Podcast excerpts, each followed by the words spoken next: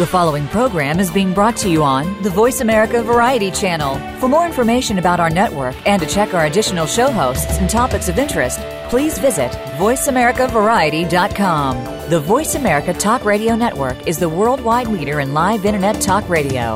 Visit VoiceAmerica.com. The views and ideas expressed on the following program are strictly those of the host or guests and do not necessarily reflect the views and ideas held by the Voice America Talk Radio Network, its staff, and management. It's time to look back at the best of soaps in 2013. Today, on a special edition of Soap Central Live.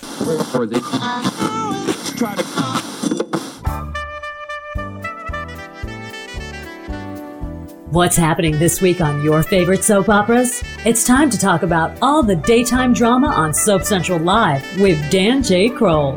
Get ready for the latest soap news, scoops, recaps, and interviews with your favorite daytime stars. Now, here's Dan. Hey, everybody, welcome to another edition of Soap Central Live. I'm your host, Dan Kroll, and the festive music that you hear playing must mean that it's time for the episode that so many of you look forward to. It is part one of our special two part look back at the year that was. This week, it is the best of soaps 2013. So, over the next hour, you're going to hear from SoapCentral.com's Two Scoops columnists to find out all the things we loved about the year gone by. So grab yourself a cup of eggnog, roast some chestnuts, whatever you need to do to get comfortable, because this is going to be a fun show. And then don't forget, next week, we're going to look at some of the things that we didn't like about 2013. But forget about that for now, because this week it is all about the things that we loved. We're going to kick it off talking about the bold and the beautiful. Happy holidays, SoapCentral.com. This is Tracy Lovell. Thanks for reading. Thanks for following along with us. And please have a very safe and happy holiday. Hi, everybody. This is Adam Michael James, one of your Soap Central columnists for The Bold and the Beautiful, wishing everybody, what else, a bold and beautiful Christmas and 2014. If you've been tuning into our year in review shows here on Soap Central Live for the past bunch of years, you'll know that the Days of Our Lives team of Tony and Larissa come on each year together. They talk about their best, they talk about their worst. Well, I'm a little jealous that they're able to do this in so much sync. So we've decided that we're going to allow the folks from our Bold and the Beautiful Two Scoops columns to have a shot at talking head-to-head on air as well. We're going to bring in our veteran columnist, Adam Michael James, who has been writing the Two Scoops column now for quite some time. We'll find out exactly how long he's been doing it. Mike, how long have you been writing this Two Scoops column? Four years. Four years. I should know this. Okay, so we've got four years. You've been. You, So, so if I if I if I were SORAS, I'd be like 25 by now. if you were sore ass, you wouldn't be able to sit down. I don't know what that means. I'm not sure. Not to say that. I'm not sure what that means. So we've got Mike, who's been writing the column for four years, but this year we did add someone new to the roster. We've brought in someone from, I don't want to say the minor leagues. That makes it sound insulting, but we brought somebody into our professionals. We have brought in Tracy. She's here with us as well. Tracy, welcome to your first ever year in review, Bold and the Beautiful, Soap Central Live extravaganza. Thank you very much. I'm very excited. So we're going to go to Mike and allow him the opportunity to talk about maybe his idea for best use of history. As we've seen on other shows this year, a lot of what fans are liking, Mike, is the fact that the shows are understanding that they've been on for 20, 30, 40, 50 years in some cases, and there's a lot of history to mine. Now, according to you, uh, some of the best moments in 2013 were the use of history. Well, yeah, I I liked um, the fact that um, it kind of revisited the Brooke and Eric relationship. I mean, I know a lot of people were, were not thrilled with the idea of Brooke trying to kind of use Eric to cover up her her Brill pregnancy, but I liked it simply because, well, for one thing, you know, with with Ridge and Stephanie gone, the originals anyway, um, there's only two people left of the core four. So to have them come together and kind of re-explore things was really neat to me. And and also the fact that they used so many flashbacks from 1991 instead of just using flashbacks from something that we just saw last week, which is not terribly effective, but to really bookend it with you know the old scenes was a, was a really great touch. I know Tracy will be talking about that use of Brooke and her history probably next week in our worst of show, if that's a little bit of a foreshadowing for those of you out there who are listening. But Tracy, how about for you? We're talking 27 years now. Do you think that this was something they did a good job of doing in 2013? I want to give it on a scale probably maybe of 1 to 10, maybe like a 5-ish just to say, I mean, I like the fact that we did get a chance to hear about Sally Spectra on Allie's recent return, on how she used to play with her, and you know, she used like coin phrases like Queenie. That's something that you know Sally and Stephanie went through together, and they briefly spoke about you know the quick rivals and stuff like that between the Forrester and the Spectra families. I would have loved for them actually to um, give us a little bit more closure with Sally's character, but you know that didn't happen. But what I noticed that you said that you do like were maybe some of the history aspects or things that you didn't like. You've really liked the new characters that yes. have been added in 2013. Yes. What is it about these new characters that you love, and and which characters are they? I guess Quinn. I will probably say it's my top favorite. I think the show um, really needed that new spice, kind of crazy, um, crazy as Sheila not that that crazy, but she has little little flickers of Sheila in there, and she also has like this um, maternity kind of mama bear type thing going on that Stephanie had with Ridge, and I kind of see that mirroring with Quinn and Wyatt. I love it. I love it, and we really lacked it, so I'm glad that they brought that back into the fold. I love it.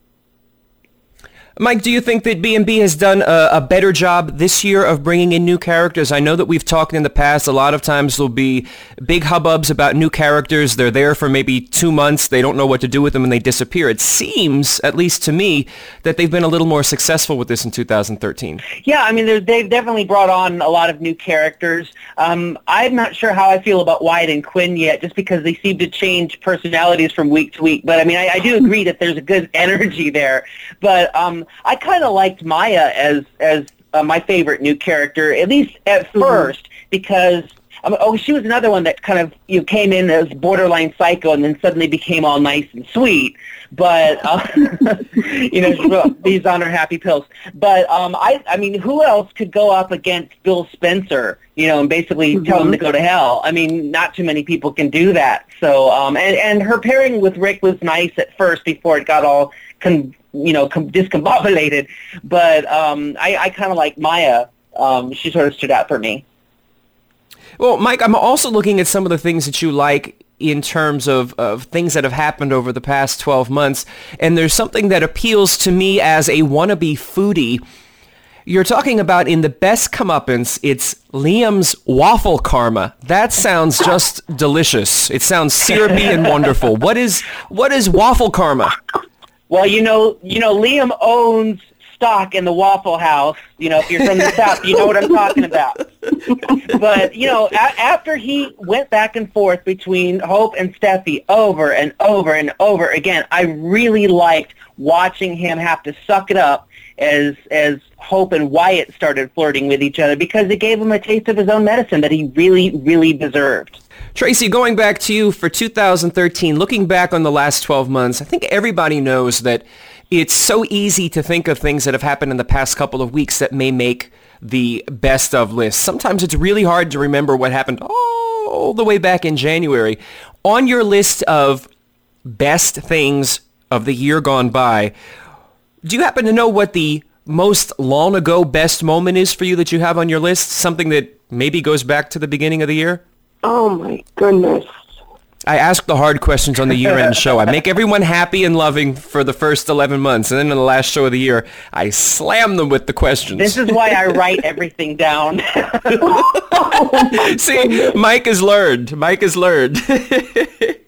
I want to say, it's probably going to sound a little harsh, but Uh-oh. Steffy's miscarriage, that storyline, Okay. Well, it's interesting because as folks are going to hear during the course of this hour, a lot of the storylines that are really sad that you wouldn't wish on anyone. In The Young and the Restless, we're going to be talking about uh, the death of a child. On General Hospital, we're going to be talking about the death of a, of a character as well. Here's another one. What is it about this storyline that certainly isn't joyful that you remember as memorable? Just Jacqueline, Jackie MacInnes Wood, her performance during that entire storyline was actually just raw. And I don't really cry on little soap operas or whatever, but she really, I felt it for her. I teared up for her. I mean, the whole hospital scene when she realized that she lost her child was just like, oh my God. It was very just heart wrenching. And I thought that she delivered that performance very, very well. It went through, it was, it was great, Emmy worthy to me. That's how I see it. I agree. I, I yeah, I agree. She she totally rocked those scenes. Yeah. What about you, Mike? Is there something that goes back earlier on into 2013 that has made your best of list? Well, this is just a little minor thing, but I it really is something that stayed with me, and that was the show addressing ageism. Um, I know that that's not a usual thing oh, that a soap right. does, but when when when Brooke came back and was, you know, rocking the lingerie for Brooke's bedroom, you know, you had Taylor and, and Thomas and all of them, you know, that, oh, well, you should be more age appropriate and you shouldn't be, you know, putting yourself out there as a sexual being. And then you had, you know, the other characters going, look, you can be sexy at any age. And I think my favorite part of that was even Pam, you know, putting on some lingerie and strutting yes. around, you know, you know, because I mean, if you're over 25, you're kind of over the hill in our society. So I think that, you know, showing that people in their 40s, 50s, and beyond are allowed to be sexy was a really great message. Very good. Well, over 25, huh? Well, I guess fortunately all, that means yeah, that's for, all of us, yeah. for me, I'm old, but at least it means that SoapCentral.com is still a sexy, vibrant 18 That's and a half year old. so, so, go, so go put on some lingerie and strut around, Dan. I will go and put some lingerie on the website. Perhaps we can get a partnership with Victoria's Secret. But for those of you out there who are listening and want to read what is going on, what Mike and Tracy picked as their best and worst of moments, I'm going to let you know that Tracy's column will be coming up next week. It'll be posted the week of December 23rd. And then the following week on the 30th, Mike is going to be sharing his picks for best and worst. But we're not done talking about what happened in 2013. We are going to have a, another show, a worst of show coming up next week, Friday, December 27th. I'm going to assume, but let's ask them. Tracy, will there be some things that you will be able to talk about for the worst of 2013? Oh, yes. Yes, there will. Mike? Mike, what about you? um, hello, who are we talking about here? well, there you have it. So we're going to be back to talk about the worst of the bold and the beautiful next week, but our talk this week about the best of 2013 continues. Hey everybody, this is Larissa from Two Scoops. And this is Tony and we just want to wish you a very Merry Christmas and Happy Holidays. Yes, and join us for the 7th Annual Golden Donut Awards, where we celebrate the best of Days 2013. We are now going to move on to Days of Our Lives and start off with our original super couple of Two Scoopdom. They don't have a smushed name, but I think we're going to have to give them one this year. It's either going to be Laroni or Teresa. I don't know if either of those are going to work, but we're going to welcome in Tony and Larissa as well. Tony, welcome back to the show. Thanks, Dan. Happy holidays. Thank you. And Larissa, we have you here as well. Which one do you like? Do you like Laroni, that does put your name first, or do you like Tone Risa? well, if we did like Teresa, I don't think Tony could handle it because he thinks that it would obviously have to be Jeannie. So anybody named Teresa, he just can't quite wrap his head around. So we'd probably have to go with Laroni. But that sounds like baloney. We need to we need to workshop this a little bit. It doesn't sound very good. yeah, something a little more exotic, I think. Laroni sounds like you should be out there uh, uh, making the ice skating rink a lot smoother, like they do in a hockey game. or like the San Francisco treat. For some reason, that's popping in my mind. that is. well, I don't know how better to segue into the show. You're talking about treats. We are talking about the best of Days of Our Lives 2013. Certainly off screen, one of the best moments of the year was the show winning a Daytime Emmy Award for Outstanding Drama Series, the first time in 3,416 years that it did so. But more than that, there still is a lot of stuff to celebrate. This doesn't appear to be just a once and done flash in the pan, Larissa. So let's start off with what you want to talk about with the best of 2013. I know that you've been brainstorming some categories. Where should we start?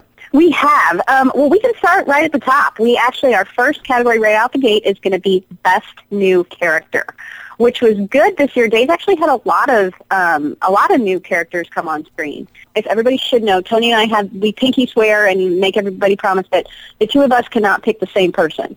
So this way we get a little bit more coverage in the column. So my best new character that I picked was Baby Ari. And not necessarily because I'm sure she's a wonderful person. I haven't really like had a chance to like get to know her that well yet. We haven't like she hasn't been aged to be 16 so that I can get to know her. I'm looking forward to that next week.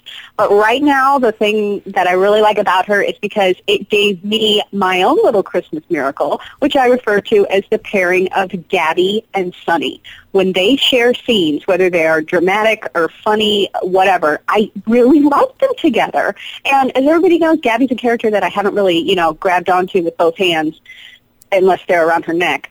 So I like it when when Sonny and Gabby share scenes. I really like them together. So, and I have Baby Ari to thank for that. So, I'm going with Baby Ari. Tony, how about you? At first, I, I didn't know this, but Larissa would not let me pick Kristen Blake DiMera for this award. she said Eileen Davidson's been on the show too many times. I can't pick her. I had her picked as best best male, best female. I, so I had to go with another Plan B, um, and I picked the lovely uh, Jordan Ridgway, played by your friend Chrishell and she just I, I love her. I fell in love with her as Amanda Dillon on All My Children and when she was coming to days I was like like kind of hyperventilating. So, you know, it's a very like, you know, slow burn with the character. You know, now we're you know, we're into the winter months and just kind of figuring out what's going on with her a little bit. But I just she's uber talented and just, you know, lovely presence to have on the screen each week. And for me, knowing Stause, as you mentioned, one of the highlights for me was seeing the fake IDs with all of those hilarious hairdos that we got to see her in. Loved every minute of it. I thought about that, and I was the dork who was totally pausing my TV to try to read what all her other names were. So I'm like, ooh, to see if like, you know, because sometimes they like to slip in, you know, the show will slip in references, wink here and there. And I was trying, I was writing down and trying to think so hard. I'll have to talk to Tony about it later and be like, do we know any of these people? Here are their names. Well, it's funny because I, I know the days before high definition television or before they knew that we had the ability to pause TV with things like DVRs and TiVos, they didn't really think about those things. They would put up things and, and no one would pay attention. However, now people, I was right there with you, Larissa. I was pausing. I wanted to see what state she lived in. I wanted to jot down her previous addresses so we could update them for the soapcentral.com who's who profiles everything. It almost makes us sound like we're stalking people, and that does sort of take us to another best people who would stalk each other. They're the villains, which we can't have a soap without villains. And Larissa, you have someone who was a best villain. I don't know that that seems like an oxymoron. Well, best villain for, I mean, soaps, I don't think a good soap can exist unless you have a good villain. Um, and so, and this year we really got lucky. And I do not know how I snagged this pick because I think Tony was looking the other way. But I went with Kristen. I mean, come on. I mean, I don't know. I, I mean, I mean, they just they've hit the jackpot when they have her. She's such a layered villain because she's so crazy that we don't we know that some we're we're both never surprised with what she does and shocked with what she does at the same time because we know that she's going to do just something mad but like when she actually gets down to it we never said oh yeah I bet Kristen's going to rape a priest. I bet that's what's going to happen. I see it coming. No one saw that coming. But I mean, the fact that she was so twisted in this revenge just made for like just crazy entertaining TV and really good performances from a lot of them involved. So I went with Kristen, and there's nothing Tony can do about it because it's Tony, typed up and printed. How did you let her get away with this? I mean, you were too busy worrying about picking Kristen as best new character that you didn't see her sneak in for the kill with villain? Mm-hmm. Well, you know, villain, tomato, tomato, that type of thing. I kind of find that Kristen is rather misunderstood. I mean, priest rape. I mean, really? I mean, she did drug him. I mean, yes, and kind of pounce on him. But, um, anyways, the weather outside tonight is amazing. But my my point of that is, I, I you know, I, I, I utilize her in other areas uh, where she's just as qualified for. So, uh, you know, she'll be well represented. So who were you left with? I, I, don't mean to make it sound as though the your choice is, is a leftover, but who were you left with as your choice for best villain? Well, I, I had two uh, catty ladies kind of fighting for me for my attention on this award, and Theresa was one of them because she just she's just nasty. like this plain old Janet Jackson girl is nasty. But then um, in the beginning of the year, Chloe Lane came back, and she totally like went bonkers and you know pretty much like blackmailed Daniel into you know being with him, taking his son away. And the funny part is like Itchy is we always tease Chloe for Chloe for being, and she's you know usually not the brightest bulb in the um, Christmas tree, but she actually like got away with it. Like her conscience at the very end is the only thing that kept her from like returning the the child and you know kind of saying, oh yeah, I was wrong, but like she could have gotten away with it, and that was kind of for her it was kind of genius, and that's not two words used with Chloe too often. So maybe Nadia Bjorlin was taking some lessons from her mom. I mean, her mom was the villain of Dirty Soap for as short as it, it lasted, but perhaps that's where she was getting her inspiration. Well, no, you are I, totally right.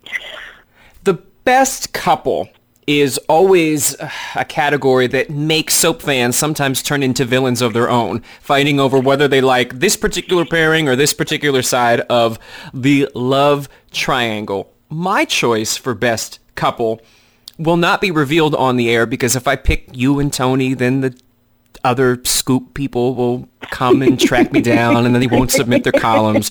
So I'm not going to let any Damn. Uh, anyway, that aside, going back to Larissa, uh, couples. I mean, I, I know that you have to know this from writing the column now for 243 years. People do have very strong opinions about couples. So no matter who you pick as your best couple, you're usually going to leave someone out in the cold. Who did you leave out in the cold this year? Well, I left everybody except for Sonny and Will out in the cold this year. Okay. Um, no, when we look at this, when we look, we take these awards very seriously, Dan, as you know. And when we look at this, like, should. of course, like we have our personal favorite couples, but not just because they're our personal favorite doesn't necessarily mean that they had a great year. You know, like that they were, you know, had some good storylines or whatever.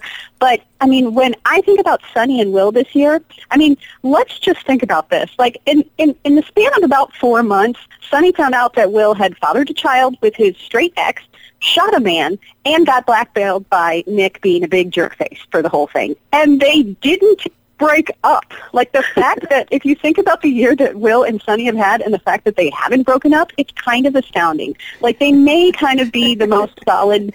They're almost like it's, they're almost out of place on a soap because they do this thing where they, um, what's it called? Uh, uh, compromise.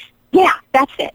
Nobody on soaps does that, and these two managed to pull it off, and they did it a lot this year, and they managed to do most of it with Gabby and the baby living right under their noses too. So I, I think that for them, it's it's hard for me to to think of you know another couple that have, could have gone through everything that they went through and still made it through it. So good, good for good for them, boys.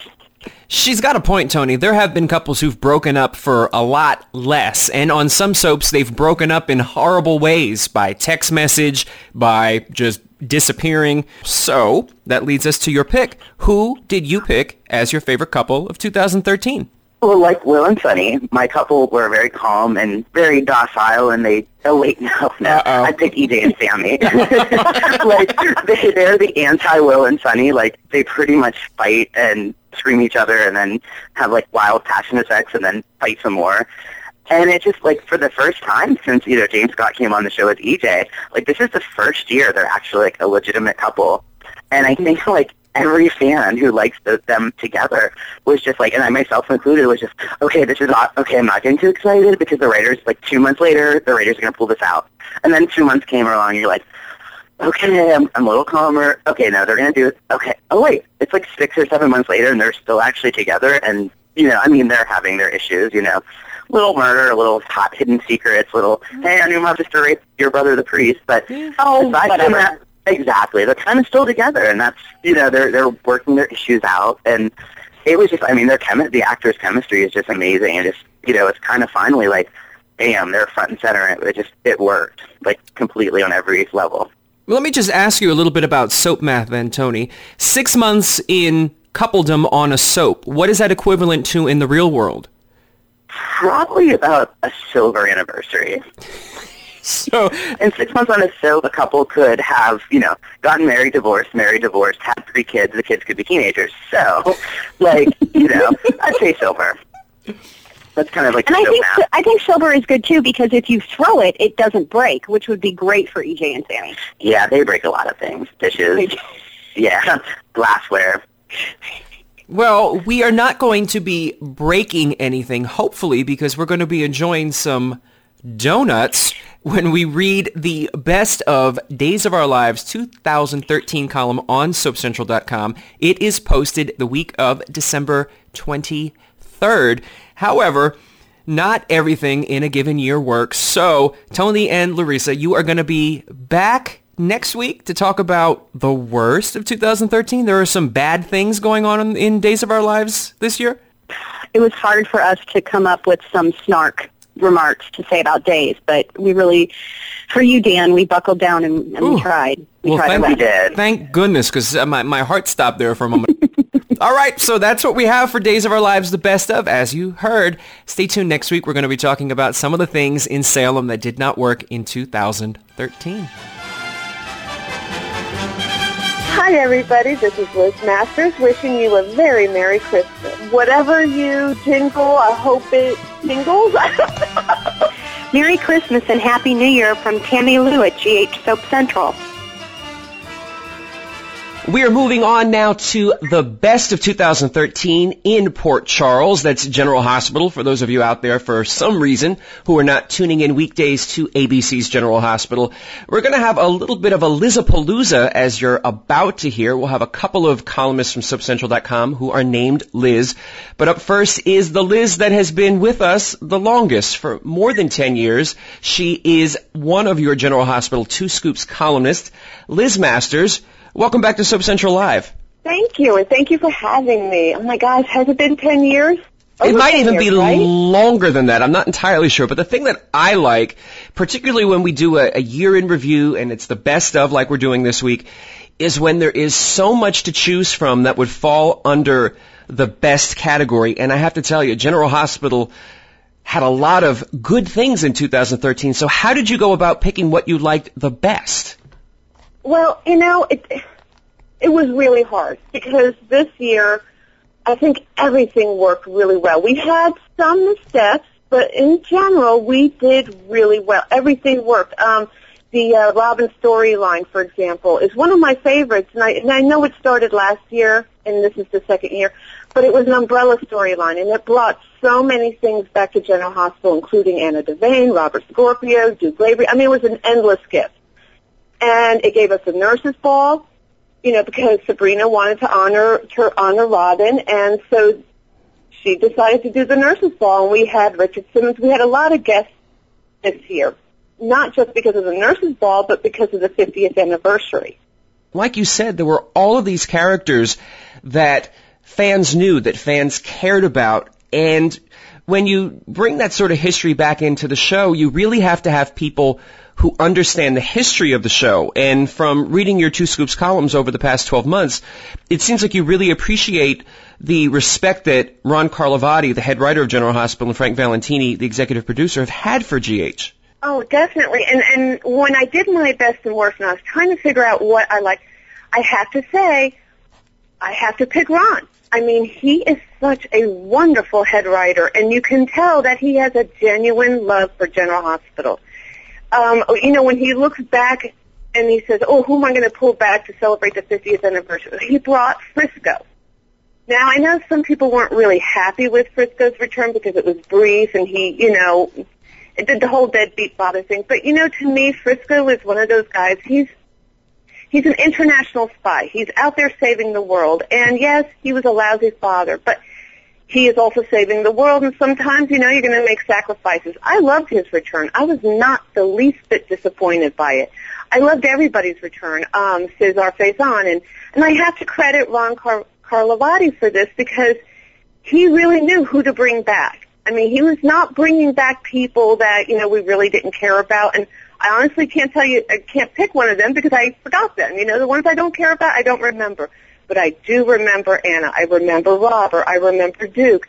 And of course, we had recent news that we're going to get another Cassadine returning. And I do remember him when I was a little girl being on the show. So yeah, I think he is probably the best part of General Hospital right now because he knows how to write and he knows how to tap into not just the new fans because he brings you exciting storylines, but the old fans, you know, uh, the ones who've been around forever, you know, like me. I've been watching General Hospital since, um, pretty much since the womb, I think. and if I ask my parents, I'm pretty sure they're going to say I was conceived during an episode of General Hospital. I don't know if we want to know that. And speaking of other things that we don't want to talk about. We are going to talk about the worst of 2013 next year with Liz. So for those of you who are wondering what she thinks didn't work after talking about all the things that did work, you'll want to tune in next week, December 27th, to find that out as well. But let's keep going here. Some of the other mm-hmm. aspects that a head writer has to do, in, in addition to weaving history and maybe revisiting characters from the past, sometimes they have to create new characters or develop new characters that are part of legacy families. And that was done on General Hospital. We have the Jeromes coming back with some new members.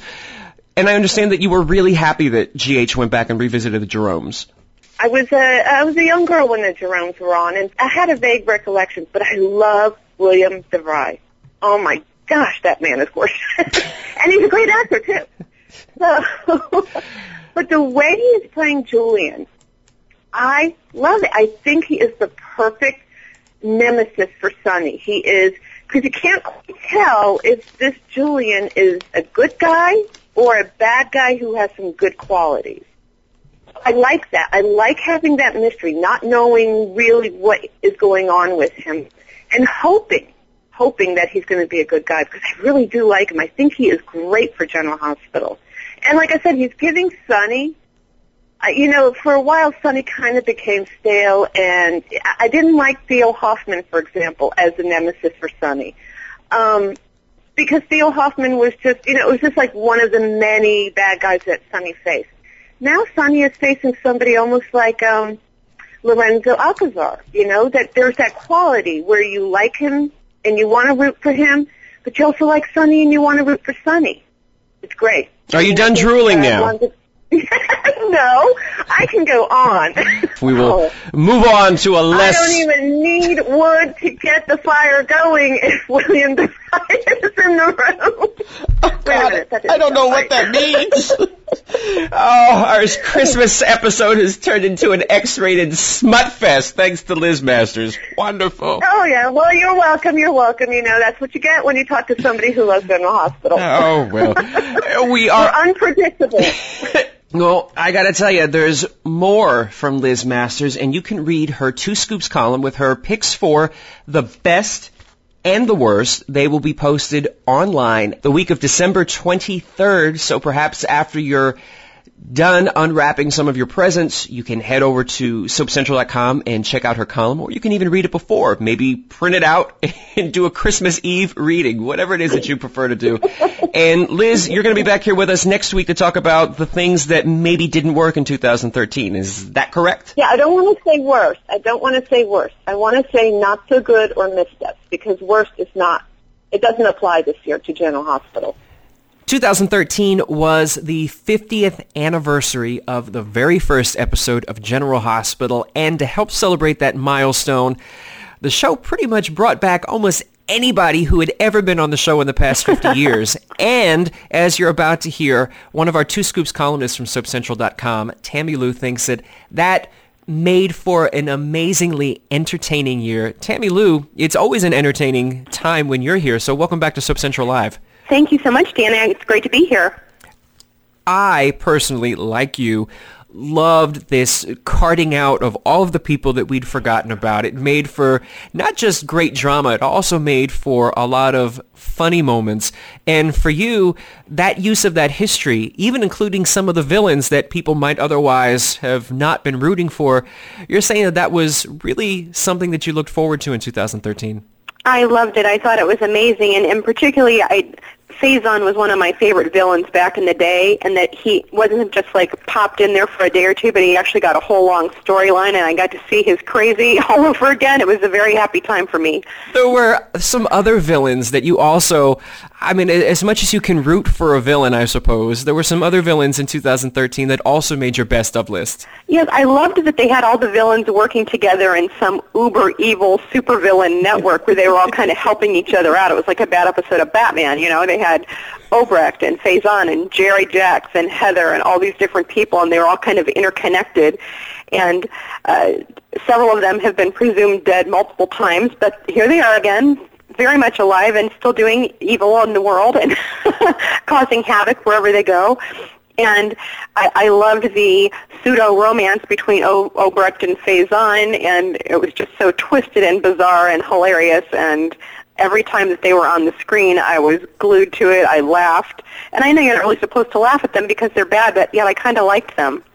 Well, it also provided one of the best sound bites of 2013. The Clamps. she had so many good lines this year. How she got through those lines, how she ever was able to say them, and the people around her in the scene were able to listen to them without bursting into laughter. Some of those things I rewound and played, rewound and played because they were just so funny. I couldn't make myself stop listening to them. There was another moment that we had Dr. Obrecht that was entertaining, and it was during Jump for My Love during a performance during the nurses' ball where she was dancing and boogieing in her room, and the nurses' ball was also another one of your highlights in 2013. It was, and I I also liked when they were doing karaoke at uh, the bar one night, and she was singing karaoke too. It's, she's just she's just delightful. On next week's show, on December 27th, which is our look at the worst of 2013, your Two Scoops cohort, Liz Masters, is going to be sharing something that she absolutely did not like about 2013, and somehow it's ended up on your best of list. So I want to give people the positive I side. still love her. That's okay. I want to give people the positive side of this so they can hear both sides of the story. You like the fact that Morgan was brought back and aged and uh, apparently running around without a shirt most of the time. Well, I didn't say I'd be running around without the shirt part, although I didn't fast forward when he was on without his shirt. I know that makes me sound like a creeper, but even so.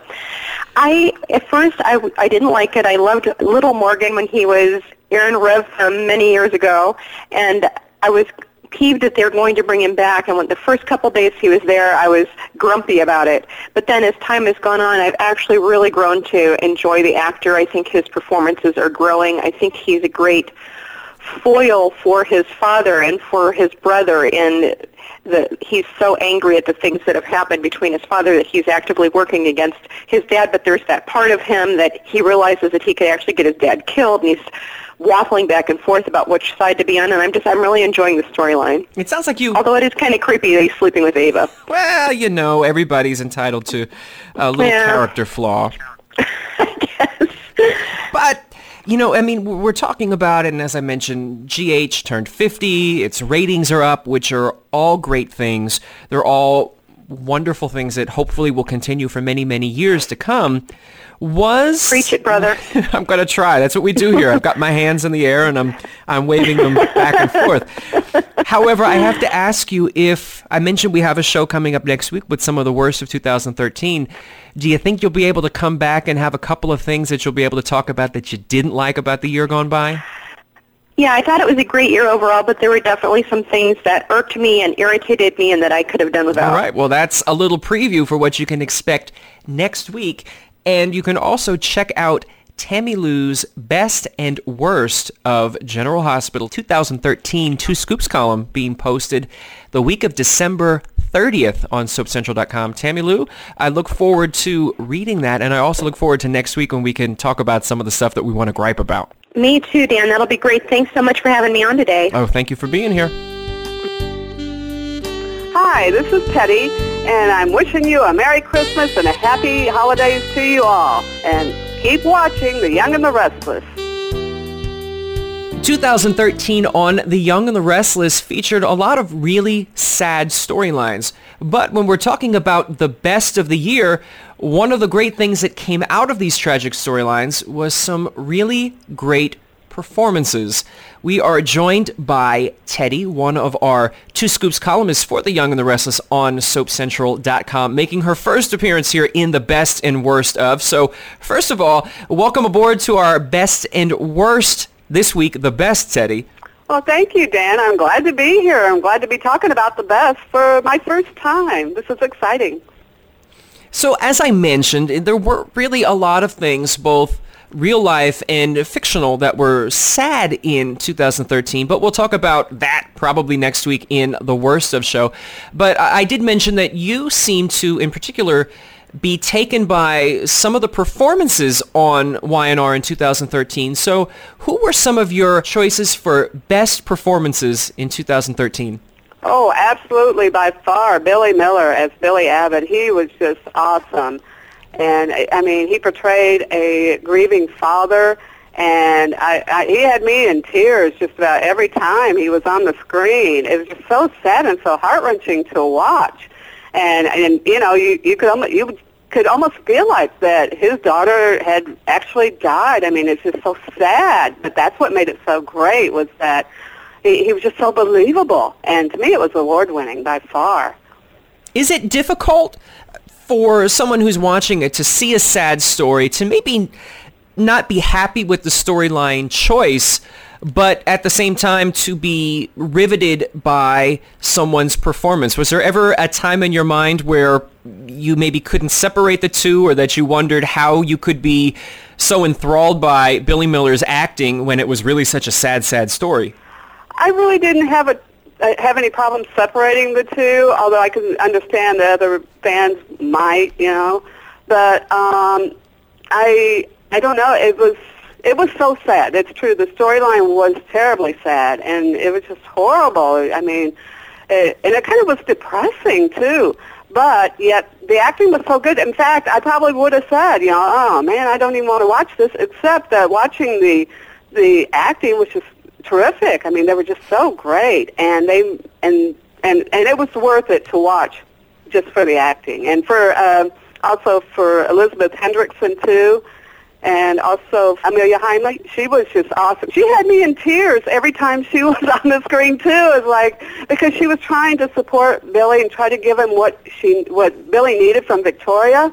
But Victoria just couldn't seem to figure it out, and she just seemed so lost. And, she, and plus, she blamed herself because she's the one who asked Billy to get the ice cream in the first place, and it was just so sad. Well, we're talking about the best of, so let's try to maybe transition away from things that made us cry, okay. even though they may have been the best of the year. Were there any happy stories? Were there anything uh, anything that went on in Genoa City in 2013 that left you feeling happy that also made you say, this is one of the best of 2013?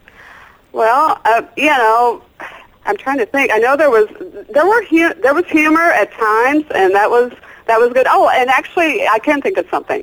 I would select probably, even though this may not really be the case at the moment, it looks like Summer is Jack's daughter, and that has been good for the character of Jack. I mean, he has been trying so hard to connect with Summer and and to figure out how to have a relationship with her, and it's been great. Again, the acting is superb for this too. You know, Peter Bergman's just been wonderful in this. But but that's that's happy. It's like even though it was horrible that yeah he he wasted a lot of years. You know, if she is in fact his daughter, but um, it, it's just it's been great seeing them trying to bond, and so that kind of makes you smile when they're on the screen together and they're trying to find a way to get to know each other. Something else I think that makes the Young and the Restless fans smile is the fact that the show has now been number one for 25 consecutive years. We're talking all the way back to 1988. Ronald Reagan was president. Gas was just about a buck a gallon. You could buy a stamp for a quarter. So we're talking a long time. What would you say in the last 25 years is your all-time choice for the best storyline of The Young and the Restless? Oh my heavens, that's a, that's a It's a wayback machine. I know that's difficult. I know it's difficult, but I figured it popped into my head, uh, and I thought maybe fans would be interested to know some of your choices for storylines over the years that really, really have stuck with you. My husband and I actually started dating in 1988, so it's like that kind of does tell me just how long ago that was. I mean, And he's been, I'm sure he's been number one for the last 25 years as well. uh, yeah, I hope so. oh no. Uh, oh gosh, it's just I know there's just been well, I'll make it a little bit easier, and I'll give you an an episode. open. You know Dan? I can take an, a kind of an episode just because it wasn't Okay. that long ago. I mean, but because it was so awesome the way that it was done, and that, and, and yeah, it's sad, and, and I'm not even sure it's the best of thing. But when Colleen died, I thought that episode was really haunting. You know, the way that they portrayed it all, it, the way that it, it's like, I, I thought that was really great.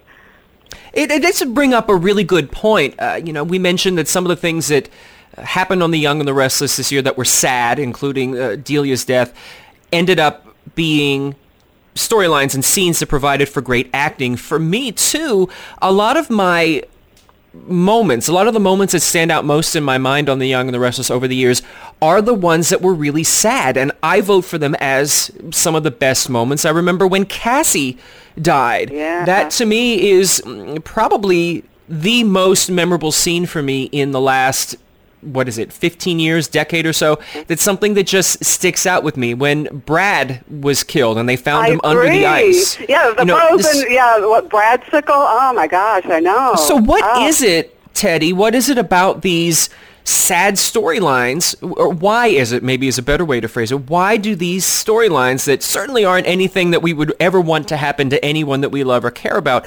Why is it that these are the ones that stick with us? Why is it that these are the ones that we end up talking about years and years later? Oh, I think it's because they tug at your heart and they bring out, they reach your emotion, you know, and, and they can reach into all these deep places within yourself. And, and the actors have to reach within themselves to bring out the, the acting to convey it, so the, the emotion, you know. So I think that's why. If it's done right, if the actors do it right, then, then they're able to connect with you and to, to just tug at your heartstrings, you know.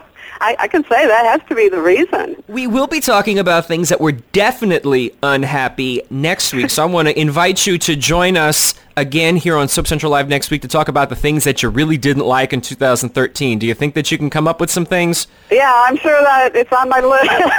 I mean, I think my whole list must be sad things, for heaven's sake. well, you take some time for the next week to make your list, check it twice, all the things that weren't so nice, and we will see you again next week. Okay, great. I'm looking forward to it. Hi, this is Liz Fisher, writer of One Life to Live, Two Scoops for Soap Central. And I just wanted to say happy holidays to all the soap fans who are tuning in tonight. It may seem like an impossible task to find best of moments for two soaps that are no longer with us, but that's what we're going to try to do this week as we talk about the best moments of All My Children and One Life to Live. If you don't know it already, I am the one who writes the All My Children Two Scoops column on SoapCentral.com, but so I don't have to do a soliloquy or a monologue or whatever you'd like to call it, I have brought in the Two Scoops columnist for One Life to Live, Liz Fisher, to chat about the highs of those two soaps over the past year. So, Liz, this is probably a very strange situation to talk about the best moments here, but thanks so much for dropping by to talk about the best of all my children, One Life to Live. You're welcome. I'm glad to be here. And um, if there's anything we can be grateful for, I guess it's that we got some, some more good moments before they were canceled again. You know, we actually did. I've been scribbling away and making notes for the entire year that All My Children, One Life to Live were back. And there really were some moments that are worth talking about. So I want to start with One Life to Live for the best of. And I know that you have some thoughts on the romance department. There are some couples that you were really digging in 2013. Who are your picks? I was. Uh, Bo and Nora were were one of my favorites. I thought they were uh, doing a great job of setting them up as sort of the, um, you know, the stable couple that everyone else, you know, they everyone else is sort of a mess around them, but Bo and Nora were um, thankfully stable, but they were still kept them really fun. I thought the the whole subplot with Nora's radio show was entertaining and gave them a lot of uh, a lot of opportunities to do comedy, which I think those two actors are great at. Um, and I really, I'm them supporting Destiny and um, having to deal with Matthew, who was, uh, you know, being a less than ideal father, we'll say. Um, I just, I thought they were, they were fabulous, and they're just so much fun to watch. And after their uh, relationship had been something of a disaster towards the end of the televised vision, version, it was, it was good to see them happy again. So I really enjoyed them.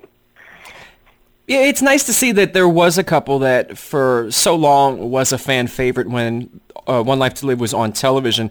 It was nice to see that even though they Prospect Park was trying to reinvent the soap for the internet age, that they really didn't fiddle too much with a successful formula. And when you have two characters that work, I mean, you, you've got to run with it.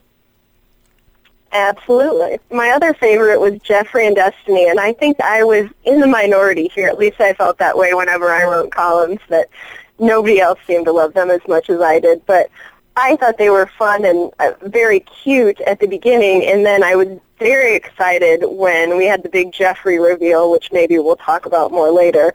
Um, but I was very excited to see um, what what might happen with Jeffrey and De- Destiny's relationship once it was revealed that uh, Jeffrey was working for the big shady organization. Um, so obviously we won't find out, but if, no, I, I, kind of agree with you. I don't know if I would have uh, picked them necessarily as my favorite couple, but there is something about Jeffrey that made Destiny more interesting. I don't know if it was a fact mm-hmm. that I was maybe worried for Destiny now because she was getting involved with someone who could potentially be a really, really bad guy, or yeah, I, I don't know quite what it was, but I can definitely see where you're saying that that was an interesting pairing. I'm with you though. I I sort of like the typical couples that we've always talked about. Your Viki and Clint, your Bo and Nora, your David mm-hmm. and Dorian, even though they may not have had the happiest of moments and maybe they had a whole lot of issues that needed to be resolved and certainly you know, we're left wondering what they're up to now until the shows maybe return someday in a far, far galaxy away. But that's for me. That's sort of where I've, I went to. I don't know that there were any new couples that caught my eye.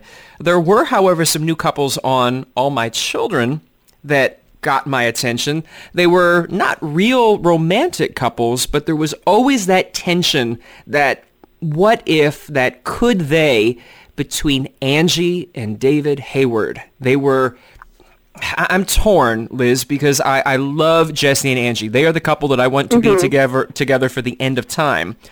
However, if Angie were to fall off the, the Jesse train, I wouldn't mind her falling on Dr. David Hayward.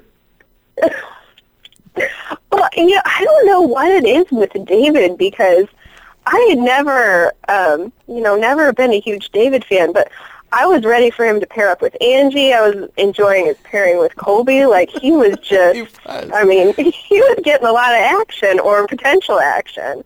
And certainly the Colby moment where she was, oh, how do we put it? She was uh, exercising her jaw muscles, maybe.